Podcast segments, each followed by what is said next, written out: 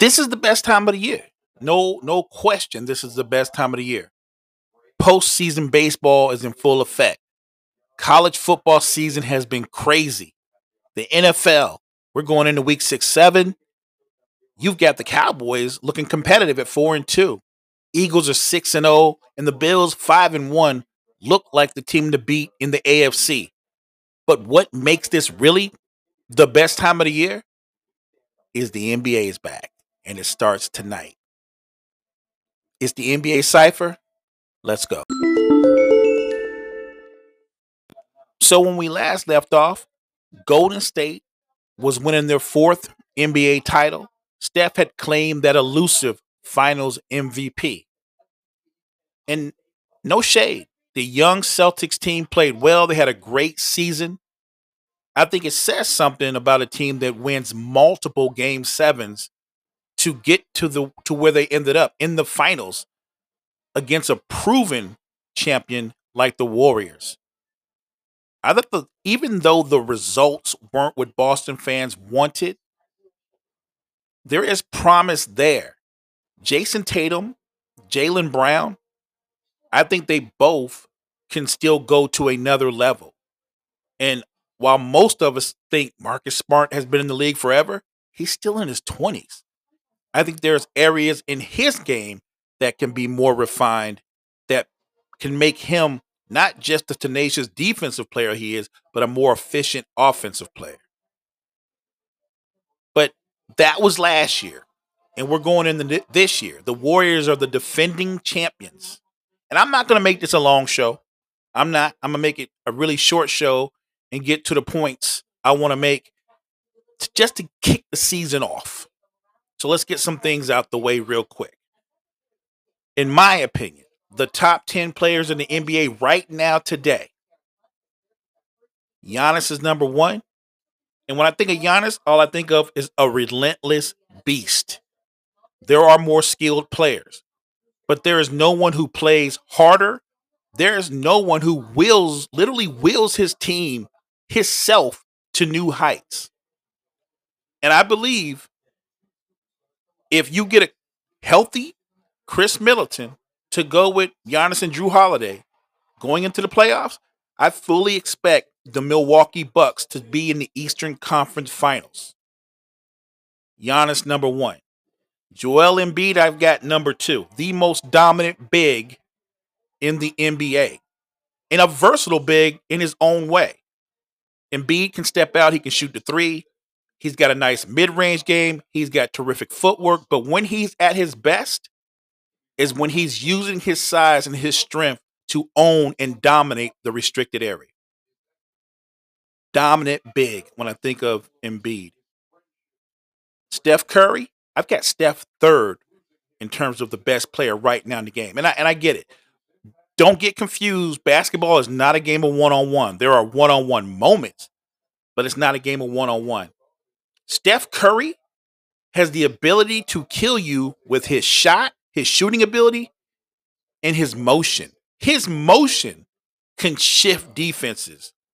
His motion can get teammates open and get good looks.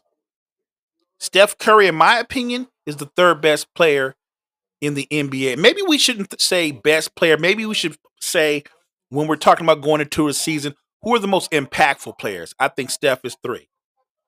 I think Joker has to be in the top five.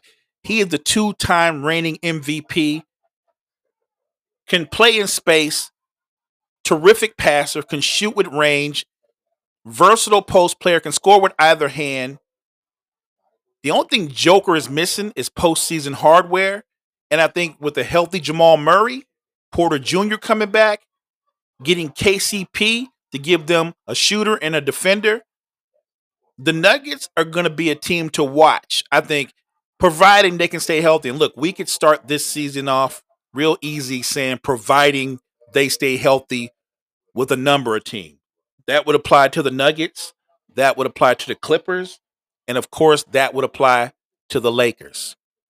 But I've got Joker number four. I've got LeBron number five. And to me, if you're in the top five, then you're also the five guys that are going to be competing for the MVP. So while I have LeBron five, That doesn't mean he can't win the MVP. I just have him fifth right now. And let's put something else out the way. This guy is heading into his 19th season. He's got to get the respect. He's earned that respect. Not just for his his the numbers that he's put up, but when I think of LeBron, I think of impactful greatness and longevity. No player in the history of basketball has been this impactful, this productive, this late in his career. This is something, this is an area, this is a podium that he stands on by himself. LeBron James, no question, is an all time great. And he's still one of the best players in basketball today. Enough said. Number six, I've got Luka. Luka's a scoring machine. I, when I think of Luka, though, I think of an ISO monster. When Luka, when Luka can get you on an island versus him, there's nothing you can do. And he's not the quickest. He doesn't have the hops, but he will get to every spot he wants to, and he's going to get buckets. That said, until the Mavs get him a legit second star, an all star, someone who can take over in moments when he needs a rest. The Mavs are going to be a good team. They're going to be interesting, but most of that's going to be on the brilliance of Luka. He needs a co star. And until that happens, the Mavs will make the playoffs and they'll exit the playoffs. I, I, actually thought what they did last year was overachieving. Maybe it's a combination of them overachieving and the Suns underachieving. At number seven, I've got KD. KD can score from anywhere on the floor. We've all talked about this. They say Porzingis was a unicorn. No, KD's the unicorn. That is the unicorn. And I know we've talked about the young man that every, everybody's going to allegedly be tanking for this offseason, Big Vic. I've seen KD. KD's had a career. Big Vic had as, as a prospect as a prospect, I agree with everything that's been said about Big Vic, and I hope he lives up to it because it's good for the game. It really is. You always want another transcendent player, especially when eventually there'll be no LeBron, there'll be no KD, there'll be no Steph. I've got KD seven. I think KD is going to have a bounce back season. He might even leap into the MVP candidate or, or be an MVP candidate, let's say if Ben Simmons and Kyrie are motivated. At number eight, coming off of injury, I've got Kawhi Leonard. A healthy Kawhi Leonard. When I think of Kawhi, I think of two way player. I still think a healthy Kawhi is the most complete two way player in the NBA. Now, he doesn't always lock down because he's become a primary, but his ability to get into you, his ability to play the passing lanes, and he's become a better playmaker over the course of his career. I'm impressed with the fact that Kawhi at 29 30 is actually still getting better, that he's become harder to defend on any area of the floor, not just the post, not just the mid range or the mid post. His ability to get you off the dribble, to shoot the three.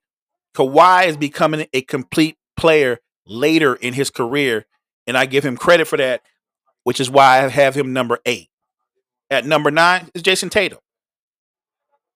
Tatum took his team to the finals. Tatum was terrific.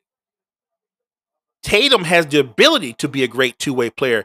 Look, part of the reason the Celtics was as good as they were was because Brown and Tatum could guard other people's wings and at some at times even shut them down.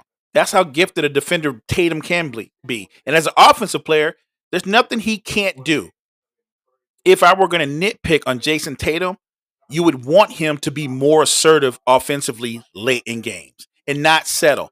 He has the ability to break people down off the dribble and get to the rim, but I think too often he ends up settling for a deep or a contested jump shot when he could get downhill and get in a restricted area.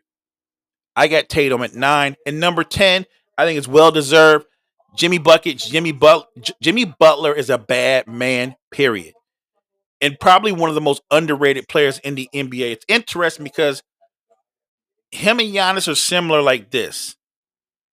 they're not the most skilled players. Jimmy's not the most skilled player. He's not the most athletic player, but he gives you everything. When I think of Jimmy Butler, I think of a player that gives his team, give the fans everything he has. And he's a terrific two-way player. There are more skilled players, there are more explosive players. But there are very few players that show up in big moments more than Jimmy Butler does. And I don't want to name names. I'm just saying there's some guys who are perceived to be superstars or better than Jimmy Butler, and they're just not. Not when it matters. That's my top 10 going into this season. As far as how the conferences shake out, I'll make it real simple. It's not complicated. Golden State, Clippers, Suns, Nuggets, the Grizz, Mavs, T Wolves, and Lakers. I think all those teams are going to make the playoffs in no certain order, with the exception of the Warriors. I think the Warriors will be one and one or two at worst in the West. And off the top of my head, I'd love to see the Warriors and the Clippers in the conference finals, or the Warriors and the Grizz. In the East, I think the Sixers, Celtics, Heat, Bucks, Nets, Cavs, Hawks, and Raptors. I think the Raptors are going to edge the Bulls out in the playoffs. I think people underestimate the loss of Lonzo Ball. And the first thing they think of is, well, yes, Lonzo's a point guard. Lonzo's not really their best playmaker. So let's get that out the way. Where they're going to miss Lonzo Ball at is on the defensive end. He's dis- he's disruptive as a defender, and he's reliable as a three point shooter he's a very good passer, but he's not the kind of point guard that breaks the te- defense down off the dribble and creates shots for his teammates. That's not the kind of point guard he is. And if you watch the Bulls play, the ball's in DeRozan or LaVine's hands. They actually make plays and get him open looks, but they will miss his shooting and his ability to guard at multiple positions. And they never replaced that. I think that's too much. If you look at what happened to Chicago second half of the season, they just got worn down. Too much was put on the shoulders of DeRozan and LaVine. And I like Vucevic. Vuce can score with anybody, talented guy, but he doesn't give you a lot defensively. And that's where Chicago's going to get hurt, I think, on the defensive end. I just don't think they have I don't think they have enough defensively, and they're lacking another playmaker slash scorer offensively. I'm looking at what the Hawks did with Dejounte Murray he's going to make them better defensively on the wings to go with Hunter. He's also going to be able to get buckets and give Trae Young a break from time to time. So I expect the young Hawks, I do expect them to make the playoffs. If I had to go off the top of my head, who's going to be in the Eastern Conference Finals? I'll take Sixers Bucks in the Eastern Conference Finals. Just to wrap up, this preview show because the season, of course, starts tonight. So here's some of the things that are lingering in my head. The future of Russell Westbrook with the Lakers. Look, as a die-hard Laker fan, you would have liked to seen it worked out, but I never thought the fit was there. Having said that, to me, the best solution is for them to part ways. I do think there are teams that Russell Westbrook could help in a different role.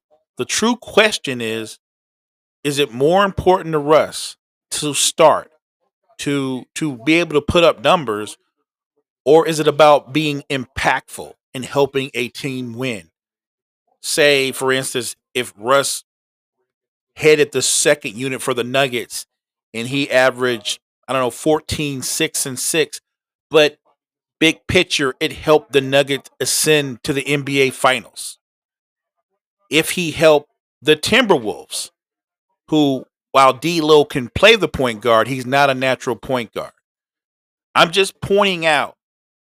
I disagree with people when they say Russ can't help a team. The question with Russ is, can Russell Westbrook really look at himself and self-evaluate and realize where he's at in his career where the league's at, and can he accept that he can be impactful but not a star? But even as a role player, you can star in that role. You can impact games. One of my favorite players is Shaun Livingston. And he had the devastating injuries. And I thought, would he ever be able to make it back?